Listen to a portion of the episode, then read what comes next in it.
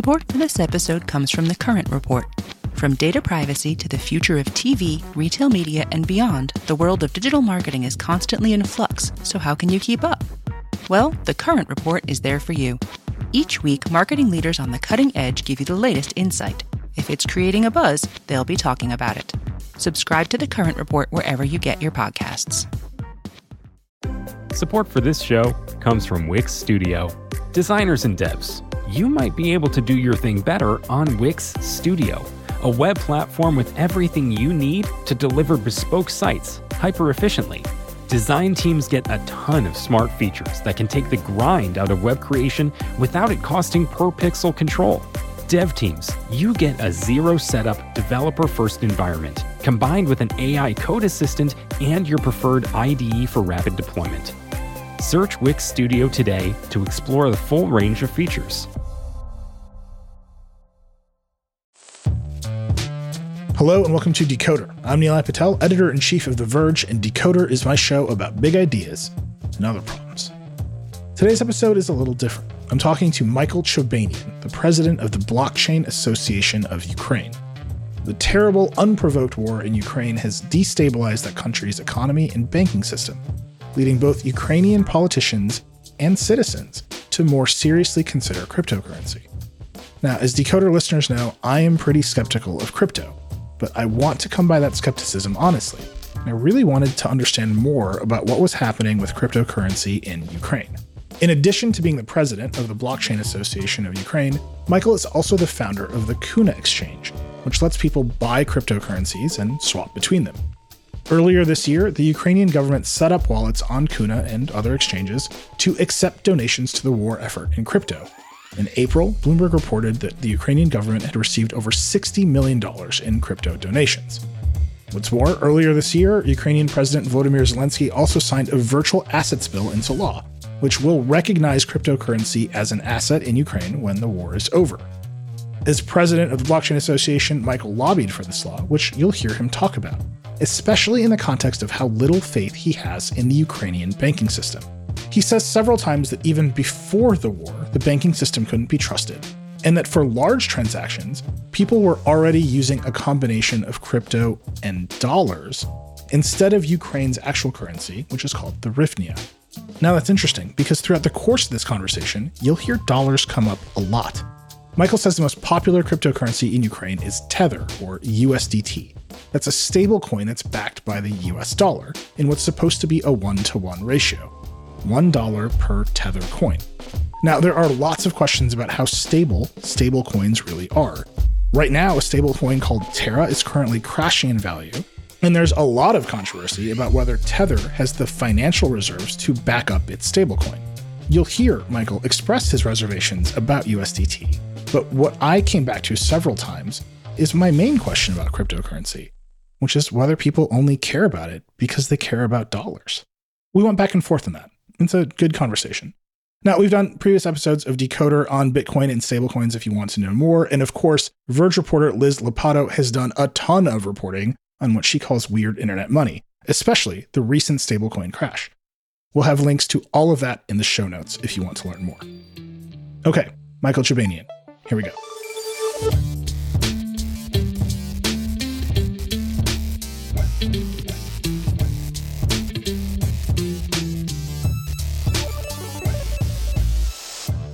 Michael Chobanian, you are the founder of the Kuna Exchange. You are also the president of the Blockchain Association of Ukraine. Welcome to Decoder. Hey, guys.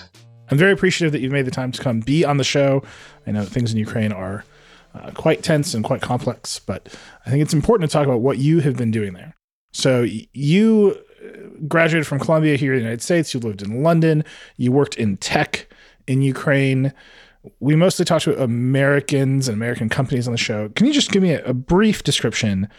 Uh, what were you working on in Ukraine in the tech industry, and how did you make the move into crypto? Yeah, I was working in the telecom company. I was in charge of uh, business development, like a CBDO now it's called. Uh, we were the first company to launch 3G uh, in Ukraine.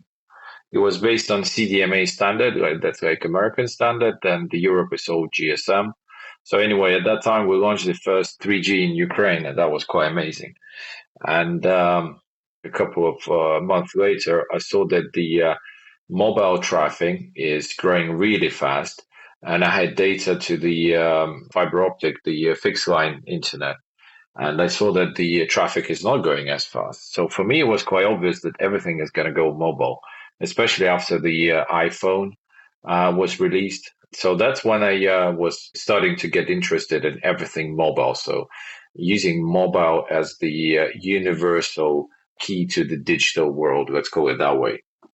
Then I went to Columbia, London Business School, and Hong Kong University to do my uh, executive MBA degree. And during that time, I was uh, socializing with a lot of people, a, lot of diversity was there from different countries, nations. One of the guys uh, said, Well, what's happening with the digital marketing in your country? And I said, it's, it's booming. And he asked me a valid question. So are you in it? And I said, no. and he said, why? and I couldn't answer that question, you know, why? so I asked myself, why I'm not doing it? If uh, considering that I have a telecom background, I, I see the traffic is growing. So it's quite obvious that the mobile is going to uh, take over the world. So that's what I did. Yeah, I started my own digital marketing and, um, web studio. So basically, we were doing like simple stuff, creating pages for the companies, creating websites, uh, mobile apps, all that stuff. And that the time when I actually uh, um, found out about the Bitcoin. One of the projects we were developing was uh, about the digital banks. At the time, they didn't exist in Ukraine, and there were only a few examples in the world. So we were doing the marketing research on what's happening with the money in the world. And that was 2011. And that was the time when I was first introduced to Bitcoin. So it was like the global financial system with a lot of banks, with electronic money, a lot of institutions. And that was like a small Bitcoin, like uh, that couldn't fit into any of the uh, bubbles that we drew. I asked my guys, what the hell is Bitcoin? And they said, this is digital currency, fully decentralized. It has nothing to do to the um, fiat system. And I'm like, what, what's a fiat system? You know, that, you know, a car system. So all these typical questions that all of us know now. To be honest, I didn't believe in Bitcoin in 2011. It was, um, as I can remember now, it was uh, dropping to from 30 to $3. I didn't quite spend that much time on uh, studying what, what's a Bitcoin. Uh, the next time I shook hands with a Bitcoin was in 2013 when the uh, April uh, banking system happened, and a lot of investors, uh, as it turned out to be later, tried to save their money from the uh, government, and they were buying Bitcoin. And I'm like, whoa! So you can use Bitcoin to avoid government sanctions. And I'm like, this could be interesting. So that's the minute when I um, starting doing Bitcoin, you know, full time. I don't do anything else apart from that. So April 2013, which means it's exactly 10 years and one month. Interesting. uh, and how things have changed in 10 years and one month. Oh, yeah. So I want to talk to you about what is happening with blockchain in Ukraine now, where obviously the, the entire country is under stress. Russia's uh, launched this war. The country's fighting back. It seems to be going well. Right. There's a lot of destabilization. You can see why Bitcoin would be interesting in that context right now. So I want to talk about that. But before we do that, just help me understand the foundation. Before the war, what was the tech industry in Ukraine like? What was the status of Bitcoin or cryptocurrency adoption in Ukraine like before the war? In terms of um, number of crypto users per capita, According to the a lot of researchers, Ukraine was always, if not the first, definitely among the top five. The reason for that is uh, we have fantastic internet penetration. The average speeds are like getting closer to one gigabit. That's average for the whole country. Then uh, a lot of mobile phones and really bad banking system, like the, the shittest banking system you can ever imagine. So you can't do anything. Like literally, they don't. If you want to do a service, they say, "Nah, you can't do that." And why? Because national bank said no. Obviously, in these kind of uh, situations, a lot of countries are in, in similar situations, especially developing ones, where the banking system is so bad you cannot like send money abroad, you cannot take out of money, you cannot put money into the bank if something starts to get you know happen in the economy the, the government decides that your money is now government money you know so they did it a few times so we don't trust the banking system, we don't trust the government, we don't trust anyone. And now we have like a system which doesn't require you to trust any particular person. it belongs to everyone and to no one at the same time. It's fully decentralized, and uh, with, with the, a lot of different cryptos, you can go like 100% decentralized, or you can go like fully centralized, and you can choose you want a smart contracts or you just want to make sure that everything is good with your Bitcoin. So it's amazing system. And that's why the uh, per capita usage in Ukraine is huge. That was before the war. And now um, after the war, uh, well, during the war, I'm thinking like it's already finished. uh, but anyway, yeah. Um, it would be nice if it was. it will be. It will be soon. Yeah, no, it, I see the trend as well, and uh, it's just a matter of time. So, um, just like with the fiat system, they're going to lose. The Putin is going to lose as well. So um, that's a bold prediction. Uh, I just want to point that out that you've now predicted the war will end and the fiat currency system will end. Uh, we're going to have to fight with the uh, with the banking system, but um, yeah, the, the world was is going to change so much that the traditional fiat system has no chance. Anyway, so what was it talking about? Talking about Ukraine before the war. So uh, you talked about the status of cryptocurrency before the war. You said the uptake was high because the banking system was bad. The status uh, was none, and it still is. We, we have a law, but it's going to go into action at least maybe next year, and no one knows when exactly because uh, because of war. The uh, the ministries are like worried about winning the war, not like uh, drafting the uh, or implementing the law. So at the moment, the the, the crypto is nothing. It, it doesn't exist. But it didn't stop us because, as I told you, we don't trust the government, so we don't really need any uh, government official saying that Bitcoin is something, or we don't need any documents that will prove that Bitcoin is something. So we just use it. It, it exists, and we use it, and we don't care about the government. So let me ask you. Let me just put two things into contrast here, which I think is interesting. You mentioned that you worked at the telecom provider. As far as I understand, Ukraine only really has one telecom provider, but that telecom provider was really fast to 3G, and then on top of it, has delivered very fast internet to most people. Right? The median speed for internet in the United States is not a gig, it's barely 200. Decoder listeners know I, would, I would complain about United States telcos all day and all night. But in one sense, it seems like the government's doing a very good job of delivering internet access in Ukraine for whatever reason. And I'm curious for your insight there because you government. Have... That's a, it's not the government. That's the whole point. Government doesn't have a single uh, successful project in Ukraine. Uh, no, probably not. One one project. We have the project which is called Dia. Uh, this is an app which uh, enables you to have your online passport for the international travel, for like local travel. You have like your car driver license. You have the documents for your car. It's all in that app, and that app equals to the physical document. And it was this project was only launched in 2019, so we're the first country with a digital passport which is equal to the paper passport. I think that's the only successful project that we have in Ukraine. The rest of the government projects, you know, just failed. They just steal the money and that's it. So when it, when I say that internet, it's not because the government did something. It's just because the government didn't do anything. Same with the crypto. If they uh, don't make problems, then this, the uh, industry develops. If government comes, that's it. This industry is dead. Right. By the way, I want to correct myself there. There was a single telecom provider, and it it demonopolized itself, and now there's more competition in Ukraine for internet.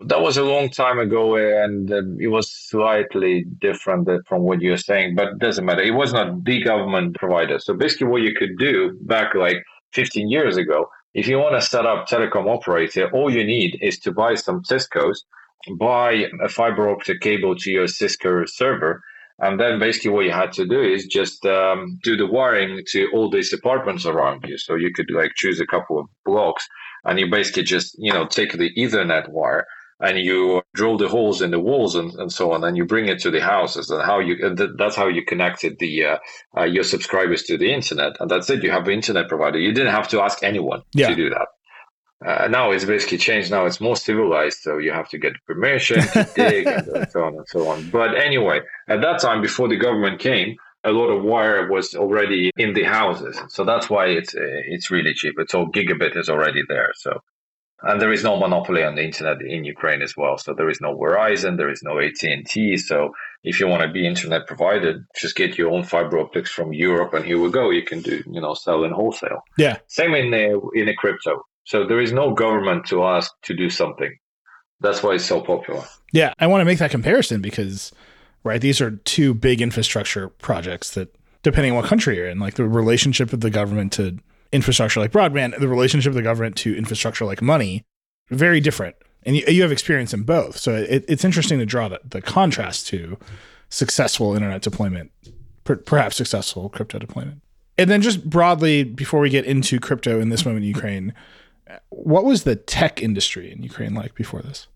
Booming as well. Uh, we have a lot of bright people, very educated. So, like uh, the higher education level in Ukraine is 96% or something like that. So, we have a lot of educated people. We have a lot of tech people. So, we have quite a few strong universities, like IT universities. That's why we have a lot of IT personnel in general, you know, people here uh, are more mathematically inclined. So that's why uh, we have a combination of really fast internet, a lot of clever developers, IT developers, and crypto. So it was booming. You know, we did, you know, billions and billions per day uh, in transactions for the whole country because, like, even huge markets uh, worked 100% on crypto. So it was big. We need to take a quick break, but when we come back, we'll talk about how cryptocurrency was being used in Ukraine before the war, and as Michael sees it, its benefits now. Support for this show comes from Wix Studio. Debate time. Who gets more out of Wix Studio, designers or devs? First off, if you don't know about Wix Studio, it's a web platform offering the flexibility agencies and enterprises need to deliver bespoke sites hyper efficiently. Now, back to the debate. Designers, you can create fully responsive websites, starting with a blank canvas or choose a template for any layout and tweak per pixel with your CSS. If no code's your thing, or you just like to move fast, there's also a ton of smart features, like native no code animations and responsive AI that adjusts every breakpoint. Devs, Wix Studio offers a powerful suite of homegrown web APIs and REST APIs. Quickly integrate, extend, and write custom scripts in a VS code based IDE alongside an AI code assistant. Designers or developers, search Wix Studio and find out for yourself.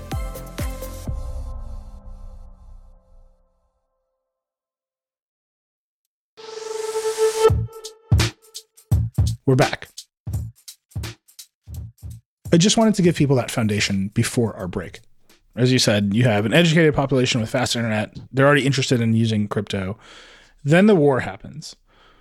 Yep. Tell me what has happened with crypto in Ukraine since the war began. So obviously, uh, the the volumes are down probably three to four times. The reason for that is before the war, most of the gray market, and gray market in Ukraine is probably 60% of GDP, was using crypto as the core banking system. You couldn't use traditional banks if you're in the gray market. Not that many people actually use banking, you know, for business because it's it's useless. You can't buy US dollars, you can't easily send SWIFT and so on. With crypto, no one asks you a question. If you want to do it, you just do it. Uh, so therefore, a lot of businesses worked on uh, crypto and uh, now, since the war, these um, huge markets they're closed. Some of them are destroyed, so therefore there is no import. There is no demand for crypto. That's why uh, it has fallen. And the second reason, people don't really speculate right now because most of the uh, crypto, I don't want to call them investors, crypto holders, they came in uh, in the past year. And obviously, these are not the richest people in the world. So when the war happened, the last thing they were thinking was crypto. So they wanted to uh, buy some food for their families. They needed the new shelter because most of the city, Kharkiv, like big cities, had to flee to the other countries or western part of Ukraine. The relocation means it means you have to spend more money. So basically, yeah, the uh, speculation volume is probably ten times down from uh, from the pre-war time so as you're looking at the Bitcoin market now, you're obviously seeing the prices fall. The rest of the crypto market is, I would say, chaos at this moment in time. And then you take out speculation and you take out gray market transactions. What is Bitcoin being used for in Ukraine right now? Two major use cases. First one is humanitarian aid. So the funds like uh, like mine, We use crypto to pay for goods in uh, in Europe or in US. Can we just be specific here? You said crypto. Are you saying crypto inclusive of Bitcoin and Ethereum? Are you saying inclusive of more cryptocurrencies or? And yeah, like three main currencies that we use in the fund. It's a Bitcoin, Ether, and USDT on uh, Tron network. Okay. These are the two currencies and one token. These three are used to pay for like bulletproof vests, for example. Uh, the reason that people are using like the funds, the volunteers, the regular people, they're using uh, crypto for the very simple reason. There is no other way that you could pay for something outside of Ukraine because the uh, foreign exchange market is closed to very specific companies. So if you're like uh, not in the uh, petrol uh, business or in the food or in uh, wherever the government is uh, requiring at the moment, you won't be able to buy US dollars. So if you can't buy US dollars, obviously you can't import anything. So the only other solution to buy something outside of Ukraine is only using crypto. So that's the first use case. We use it as international payment, means of international payment. The second use case is savings. A lot of people uh, converted cash money into crypto. It's uh, much safer. It's easier to carry.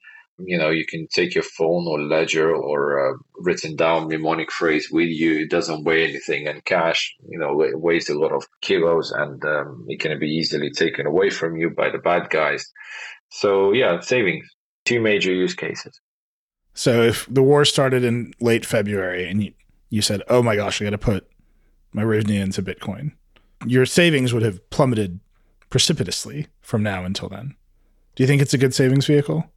Shit happens, but it's much better than. Uh, well, first of all, the way the people do in Ukraine savings is not when the, when they carry money to the bank and they put it in the deposit in the bank. No, it doesn't work like that. We don't trust the banks. I told you. So if you have a lot of money, uh, by a lot of money for Ukraine, I mean probably hundred thousand dollars and above. So if you have that kind of money, the last thing you will think about is actually bring it to the bank. Because once you bring it to the bank, that's it. The likelihood that you're going to get them back is very slim. They'll find a way why to tell you you cannot take them out. You could sell them to Grivna, and then they will give you Grivna, but again, you cannot take out this whole amount because they can ask you 50,000 questions. What are you going to use the cash for? Then they'll find the law saying that you cannot take out the, the you know certain amount of cash, blah blah blah. So people don't bring it to the bank, but people store in cash, cash US dollars, because it cannot be easily taken away by the government, or they store in crypto, or they used to buy houses or apartments in, in big cities, which was a big, big mistake. These are the only uh, three options. So we don't have a stock market, so you cannot buy stocks. So the only option is uh, cash, like you, you physically store cash, but it devalues because of inflation. You have crypto, and the third option is square meters. So uh, from this point of view, even if you bought the Bitcoin or Ether uh, like two months ago, was no nearly three months ago, you probably lost you know half or maybe uh, 30% of that value, but you haven't lost everything. And there is a very good chance that this might go up just mathematically because Bitcoin is limited in supply. So um, that's much better scenario than uh, owing square meters in Kiev or in Kharkiv or, or in Mariupol, because that doesn't cost anything. So my house, I have a house outside of Kiev.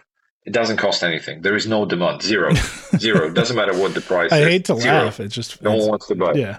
You know, you can imagine that what happened to the savings of the people who, who spend it all on on the apartments. Same in China. You know, it's you know it's a bad solution. Crypto only. Okay. So you said there are three use cases. We, we talked about two. What's the third?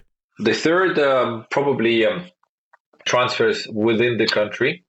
So, for example, if you want, uh, as I said, you have cash in one city and you want to take out cash in other city, instead of driving and uh, being at risk, you could use crypto. So you buy crypto in one city and then uh, you arrive to the other city and you sell crypto for cash, and here we go. You know, it will cost you uh, 0.3 to 0.5 percent, depending on the cities.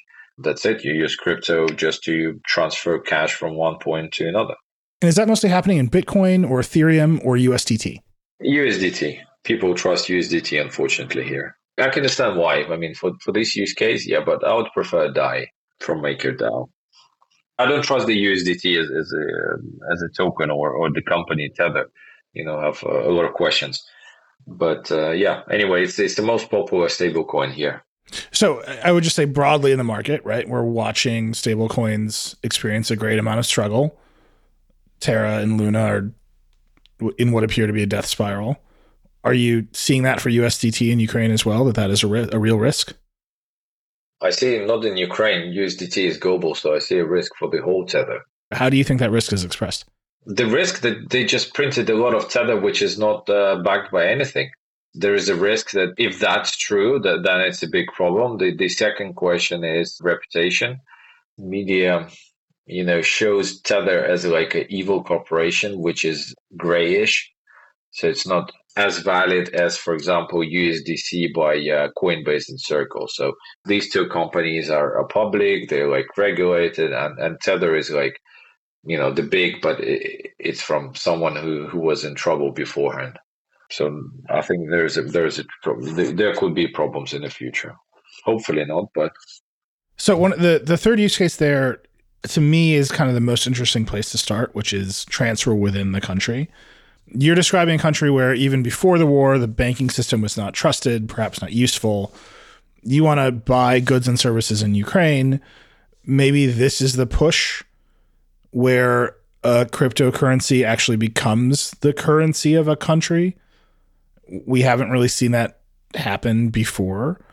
But what you're describing is people move their money into USDT, they travel and then they sell their USDT for dollars and then they transact in dollars. Are people actually transacting directly in cryptocurrency there yet? Oh yeah, the the house I mentioned I bought for USDT.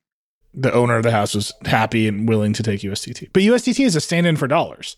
Yeah, and uh, in in Ukraine, right? I mean, it's you you might as well have transferred dollars, right, with some proxy. How are you going to transfer dollars? I mean, in that case, I would need to to get a big bag, put a lot of cash in it, which I don't have because I don't store in cash. Then take that back, take a risk that someone could uh, stop me and you know take away this cash from me, or or shoot me or something else. But what's the point if you can just you know press a few, few clicks, you convert uh, either to USDT and then that send that USDT uh, directly from Uniswap or from my exchange. That's it. So it's much easier. It's it's fast. It's secure. It, it, I have a proof on the blockchain that I did this transaction, which is also important for for Ukraine, because I told you we don't trust the government, so we don't trust the uh, representative of a government like uh, solicitors or anyone else. So yeah, crypto is is there already.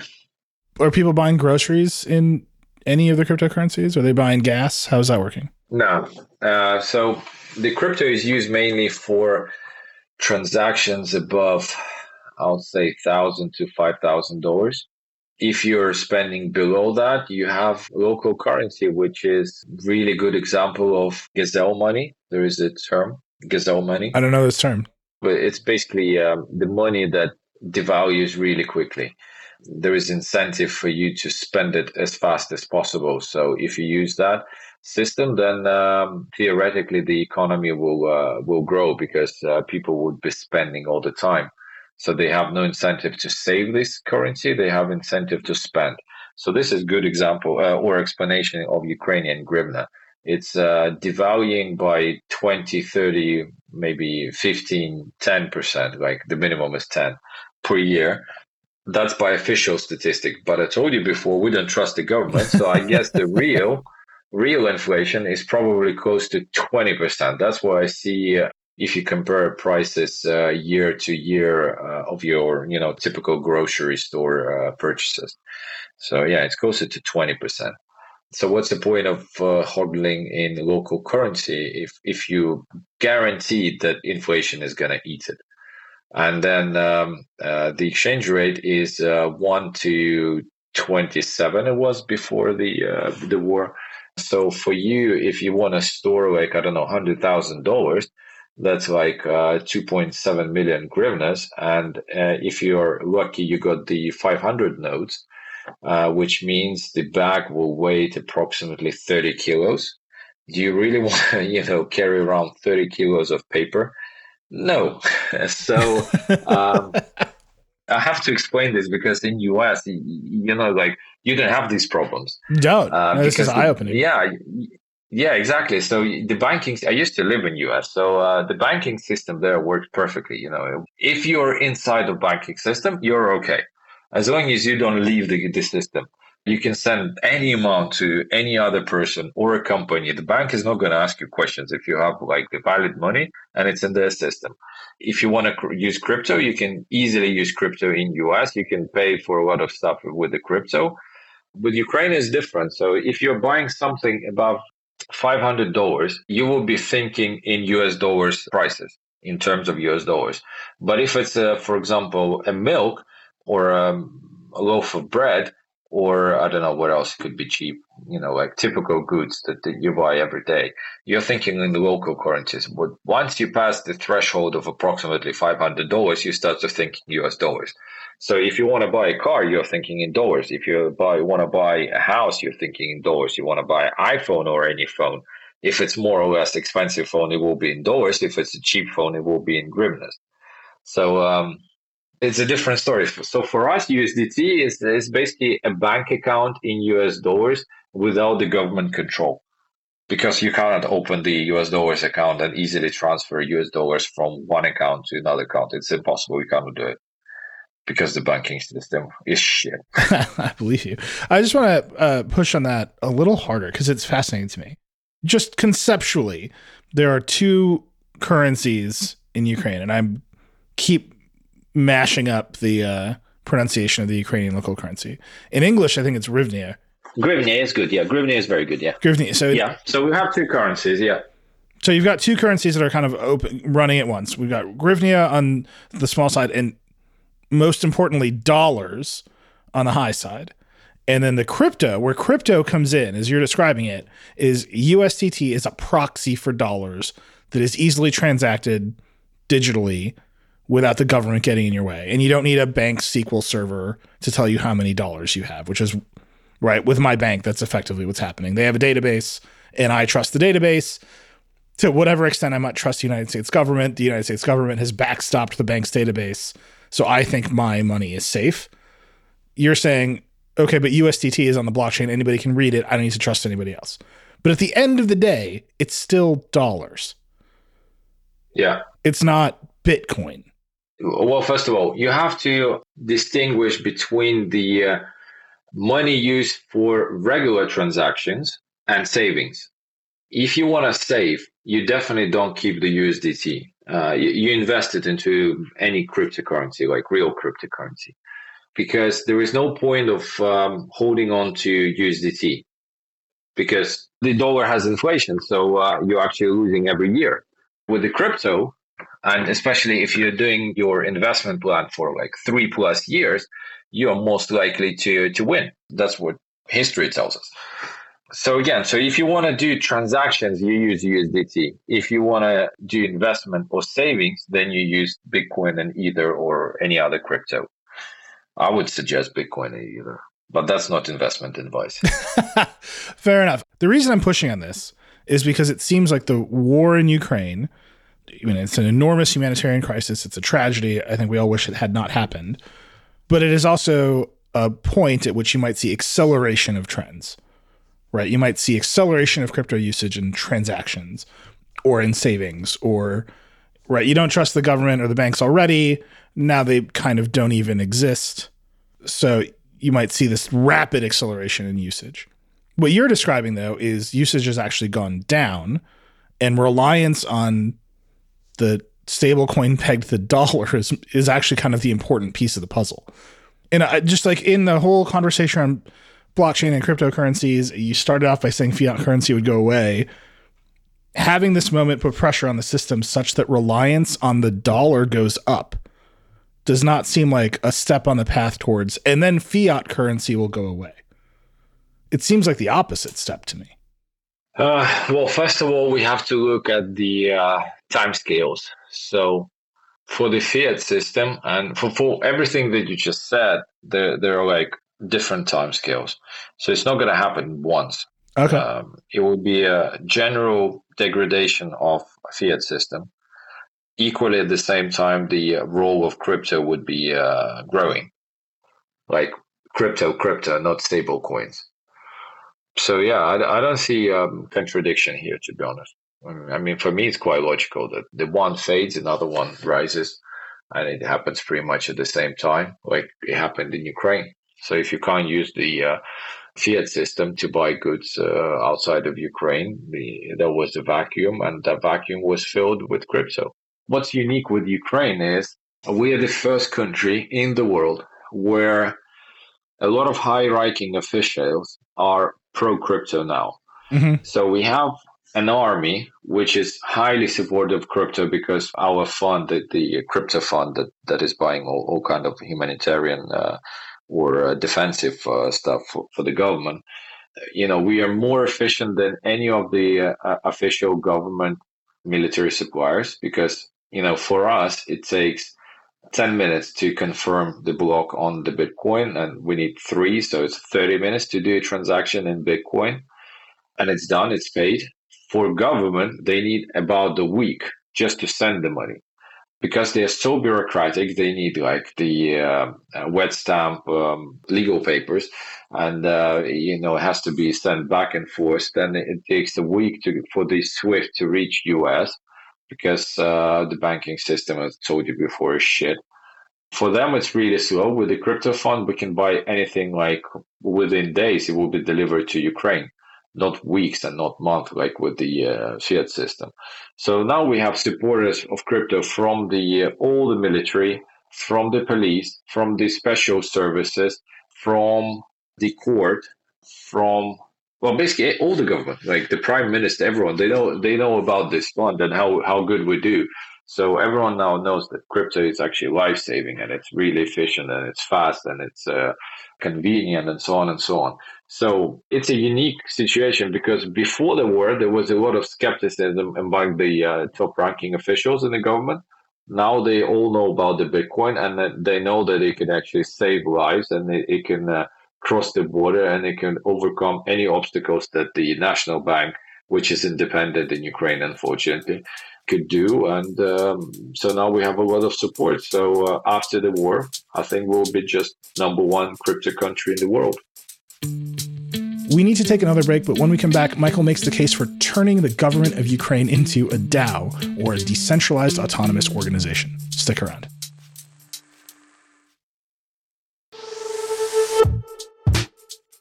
We're back with Michael Chobanian.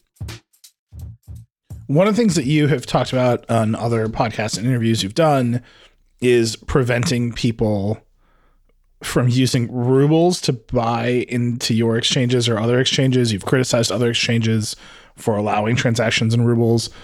Obviously, that is a proxy towards letting the Russian people transact.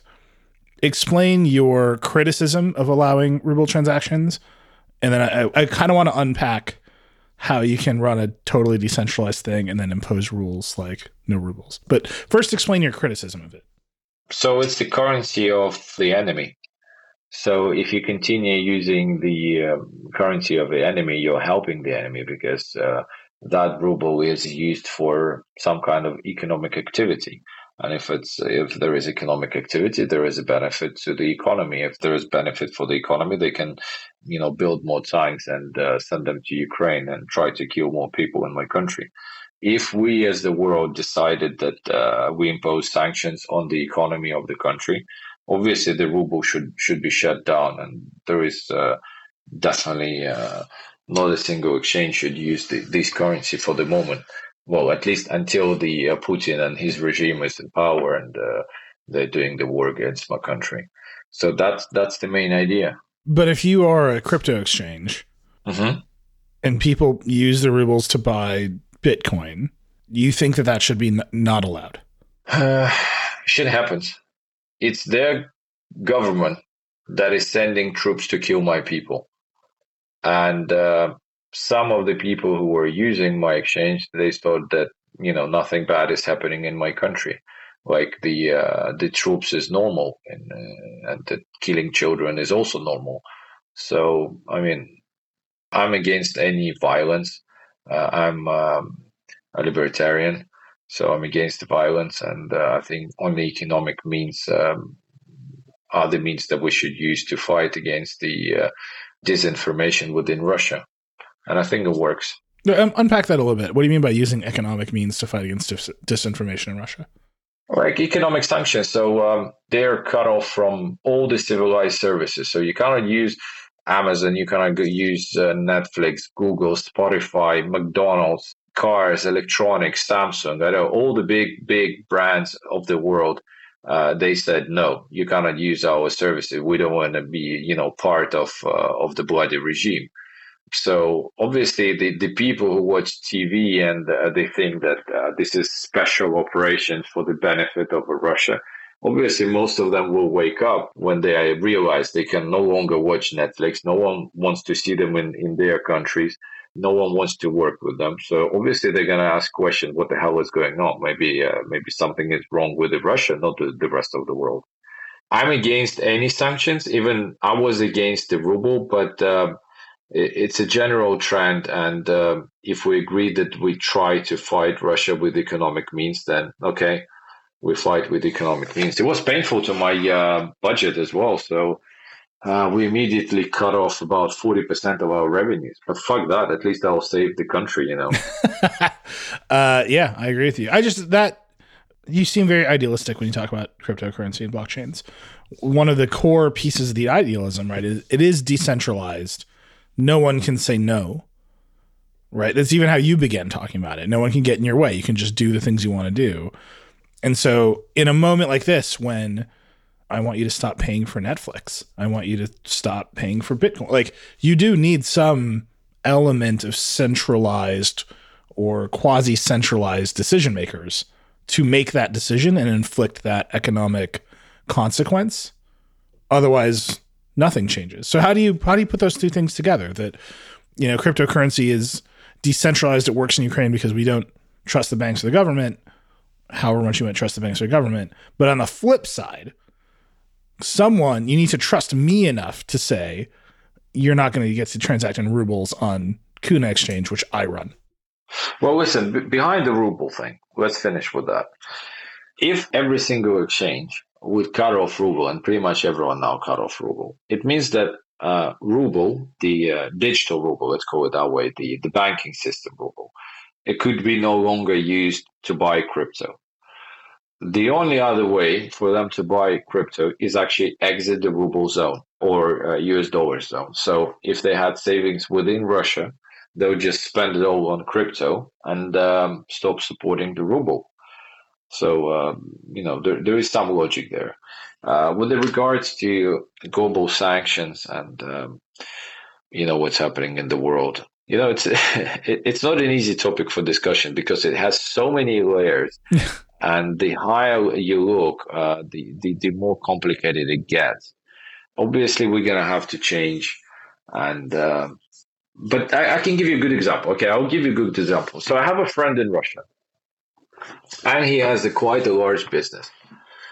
The reason he's uh, still not saying much about the war and he's not calling publicly the war a war because you have to call it special military operation for some reason well for the russian propaganda purposes.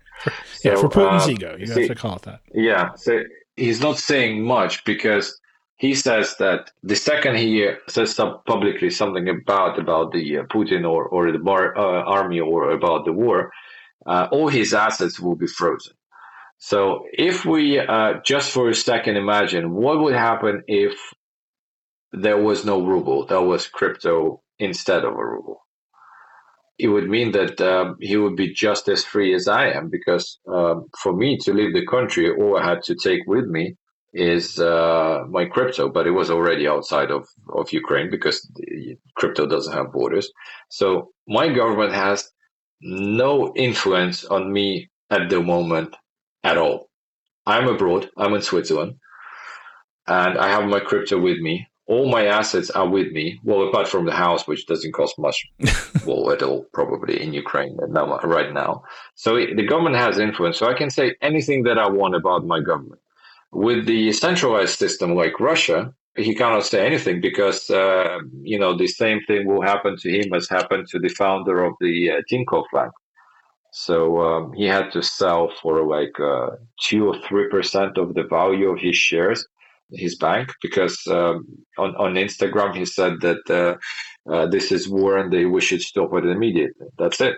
That's the example of centralized regime, and I'm a good example of decentralized regime because all my assets are in crypto. They're in the web. There is nothing the government can do to me, so there is no censorship. Um, and that's you know one one of the examples of um, how you can answer whatever you just asked me. If I, am going to ask you this question, and it might be horrible, upset for you to answer, but I'm asking anyway. It. You keep talking about how your assets are on the web, so you have a like a custodial wallet somewhere that someone else is holding your crypto for you. Oh no no no no. No! We uh, we have our own custody solution. And then um, it's multi-sig and there is not just one there is like a couple and they're geographically uh, spread out and there is like different protocols for every single wallet. And then uh, there is different currencies which are stored differently. So um, yeah it's all taken. I told you i'm on crypto since 2013 so well, I, I, have to, I, I have all to, these well, you're a special case, right? I, but it's important to ask you because I think if you're a regular Ukrainian citizen, it would seem tempting to move all your assets into crypto and then maybe sign up with Kuna Exchange, have Kuna Exchange hold your assets and then get out of the country, right? But like that's a level of risk that I would say is still very high for an average person. Yeah, it is. But um, again, I'm the only founder of the exchange who tells my clients, guys, don't store your crypto with me because it's not your crypto, it's my crypto. You have the uh, the blessing by the God uh, that Satoshi Nakamoto came up with the Bitcoin, and you can store your crypto on your wallet with your private key. So go and do it. And that's why I publish quite regularly, probably once a month or so. So I, I um, uh, publish with the step by step tutorial how to set up a wallet on your phone, how to properly store your seed phrases, uh, how to set up Trezor, Ledger, you know how to create it on like different with on a computer and uh, run a full bitcoin node you know how to use electrum. So all that stuff that i'm i'm you know advocating for. And i don't think that's only the future because uh, in other case you're just taking risk from the bank and giving to the other guy which is kind of stupid. So don't trust any exchange not even mine guys. No i'm centralized. So until we are dex and even if with DEX, it's, it's still there is some risk. So, as the uh, history shows us, so I think private keys is the only way forward. In that case, you're fully decentralized, and you can tell pretty much any government, if it's not U.S., to go and you know, I don't want to swear. Now you can swear on this show. You can swear, especially you in your situation. Swear away. Let me ask you. Uh, but so we, you know, we've made a lot of jokes about the, you know, 30 kilo bag of cash that you might have to have. That's very risky. Someone might come and get you. If you're all it's heavy. it's heavy. It's, it's, it's heavy, right? But that's like the smallest part of the risk. The smallest part of the risk is someone could come and take it from you. If you actually make the bag way lighter and you put all the crypto on your phone and then you're custodying it, your risk is still very high. Someone could come and hurt uh-huh. you and take your phone, and now they don't have to carry a heavy bag. They just got your phone. Like, how do you balance all those risks? Because to to me, right, one of one of the big benefits of having a bank and a semi-functional American government is that there's there isn't any cash in my house, right? And so, like, I don't think that anyone's going to come and try to take the cash out of my house because there's there's none here. There's like twenty bucks here. Two answers. The first one with the um, self custody. Well, first of all, never keep your crypto on the phone that you're using for the uh, daily basis. Okay. That's one. It has to be a separate device. The uh, mnemonic phrase has to be written down on like three pieces of paper. These three pieces of paper should be uh, stored in a safe location. And um, in, totally different geographic locations. So probably ideally it's even to have it on different continents. There's a lot of ways how you can do it but obviously 99% of the people would never do that because they're lazy. Some of them are even stupid. So uh, for them there will be always a centralized agent that would uh, help or, or, do it for them. So that's the truth of a life. But at least for the smart people and cautious people and forward thinking people, there is alternative. A crypto on your wallet, on your wallet, your crypto with your keys. That's the only way forward.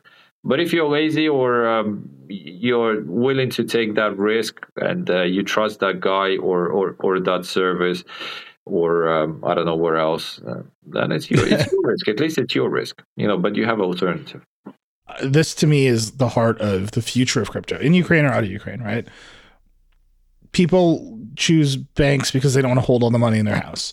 They choose music streaming services because they don't want to collect all the CDs at their house, right? People pick convenience and they outsource security pretty regularly when it comes to computers.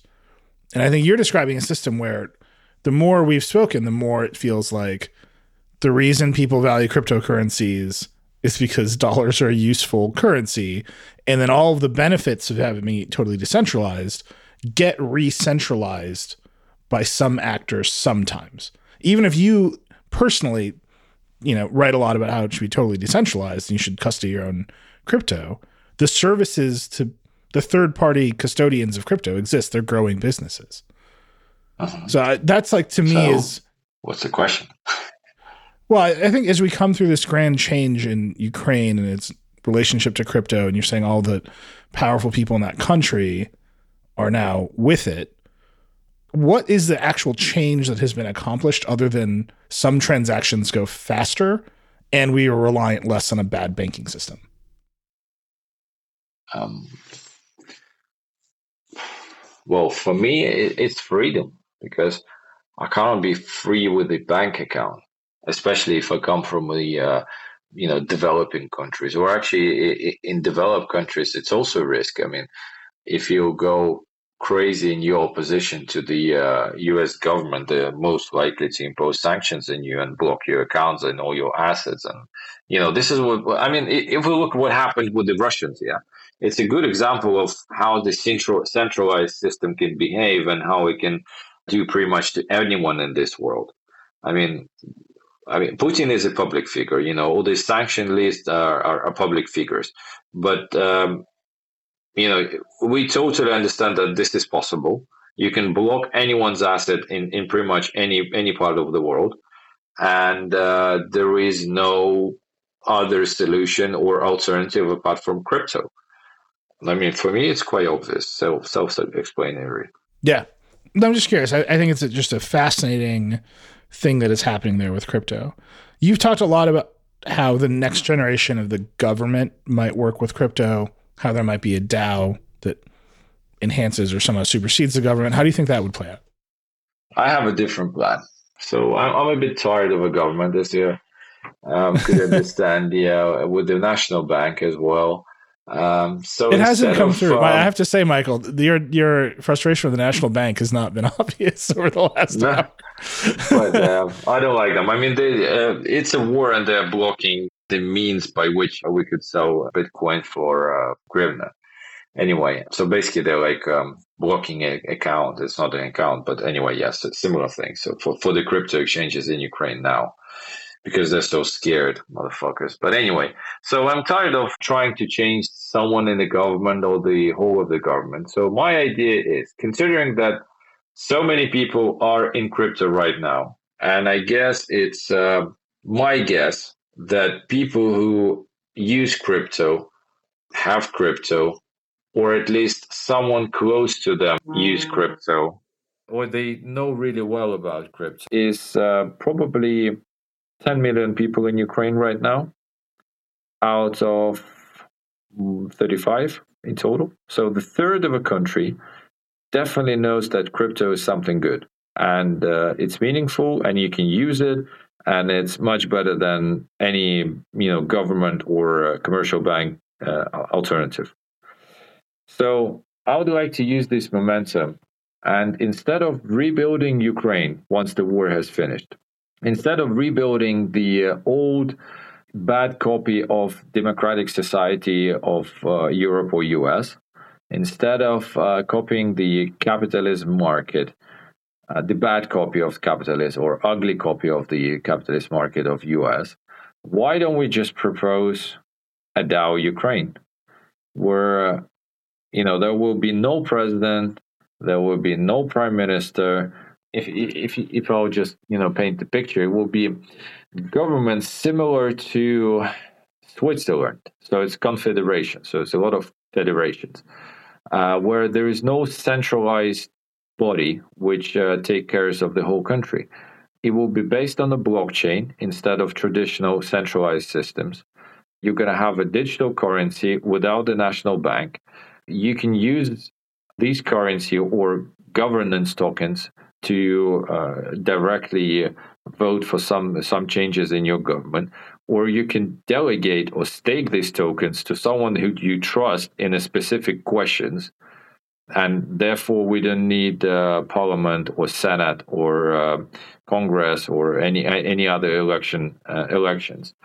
Uh, we don't need the president uh, we don't need the um, IRS or the tax service because we can implement smart contracts which would deduct automatically the taxes which will go to the uh, local governments. Everything will be transparent.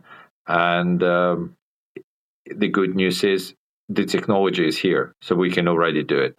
So, this is the topic of my uh, discussion for the past three months and this is what I'm building right now. So I want to create the first crypto state. We're gonna have the, uh, you know, some kind of passports or ID of this crypto state, and uh, it will be open to the crypto guys. Uh, it will be open to libertarian. And the way we're gonna do it is we'll start rolling out so-called government just for ease of understanding for over regular people. Government ser- digital government services, uh, and uh, with the uh, these rollouts, more and more people will be uh, coming on board of crypto. So as I said, now it's 10 million. Tomorrow it could be 20 million, and the, in a certain point of time in the future, we're going to see that most of the services are already on a blockchain, and we have no need of a traditional government. What's a service that you could put on a blockchain right now? The government service you can put on the blockchain? The first service is um, taxing system. So we can implement smart contract, which would automatically deduct 2% from any uh, commercial transaction. So we can create wallets for the merchants, we can create wallets for the people, and it could be different wallets. So it could be rules of uh, how the tax system works. So therefore, we can save couple of billion of uh, hryvnias on just the uh, budget of the tax service. That's one. Second service, government service, is public money. So that's a blockchain. I mean, that's the easiest thing to do. The good news is we would be able, as a government or as a country, the first country, to evenly distribute tokens to every single citizen of Ukraine.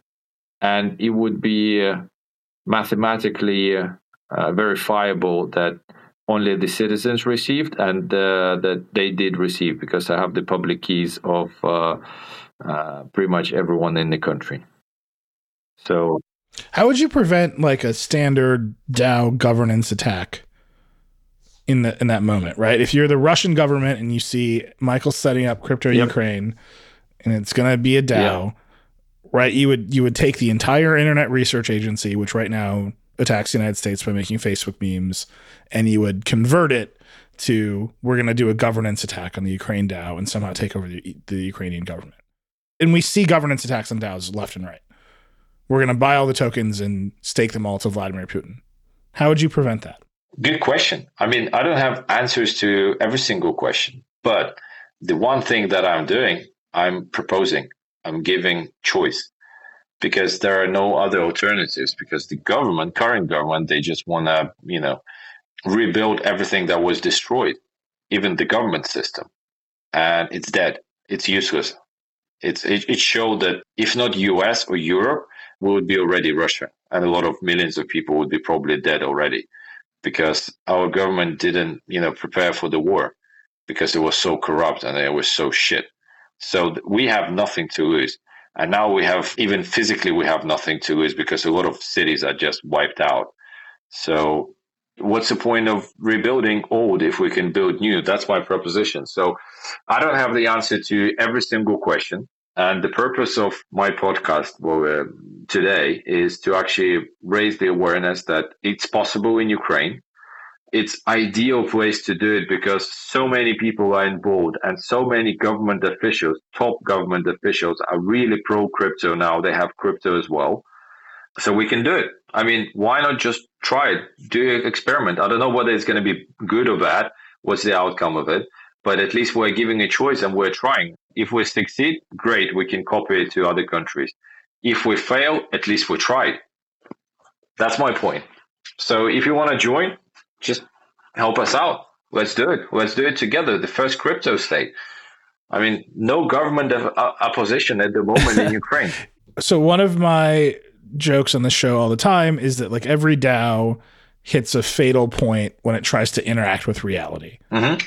Right? DAOs are great when you're moving bits around a database. Yep. Because the smart contracts can execute and people can see it. And then when you have to take custody of a physical item, which many DAOs have tried to do, you realize, okay, like one guy has to have the painting. Uh-huh. Right? One guy has to go shovel the driveway. Like you have to the DAO has to make somebody do something. And that's usually where they hit a pretty big crisis moment. How would your crypto state shovel the roads when it snows or fight fires? Like, how would you, who would be in charge of making those things happen? You probably didn't get me. So I'll repeat, but different words. Yeah. Okay. We are the first country in the world where crypto guys have enough power to take over the whole country. Is that clear? That is clear. That's what I'm saying. So with a little help, we can do it. It will be the first crypto state, not that, not like um, what's happening in Salvador or what else they are doing it. This is like crippled. Well, I'm just saying that we could be the first crypto state in a DAO. I mean, you can call it. Don't call it DAO if you like have bad feelings for the DAO. I mean, call it something else. But it's it's not that I have bad feelings for the DAO. It's that my history with covering DAOs is that when DAOs talk about bits, they do great, and when they talk about atoms, they tend to fall apart. Yeah. So listen, we can do it. That's what I'm saying. There is no opposition. There is not okay. any single, especially special forces or the uh, the, the guys uh, with the guns. They're not going to be against us. They're with us. That's what I'm saying. So that's unique, something unique in the world because uh, with my experience, 10 years and one month in crypto, uh, when we try to approach any government ministry or national bank and say, let's do this on the blockchain, let's do this, let's uh, get rid of this ministry or, or, do that. There was always opposition from within the government because this that's way this is the way the system resists because any system tries to protect itself. And I'm saying that there is no system in Ukraine and we have a lot of political power right now to create the first crypto state and it doesn't matter which uh, passport you, you hold right now. I don't care. I mean, if you're for the crypto, you're for Ukraine, welcome. Why not? I believe you on all that, right? You've got the political capital, for lack of a better word. You've got the opportunity. Have you thought through the execution?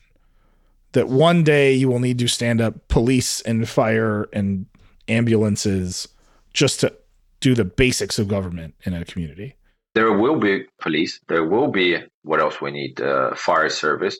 There will be uh, probably army. But I'm just saying that. But what if the members of the DAO choose to to take all the money away from the fire? But that's stupid. Why? I don't know. I, what would be the what would be the control to make sure that doesn't happen? Like you wouldn't be the king of the country, so you can't just say that's stupid.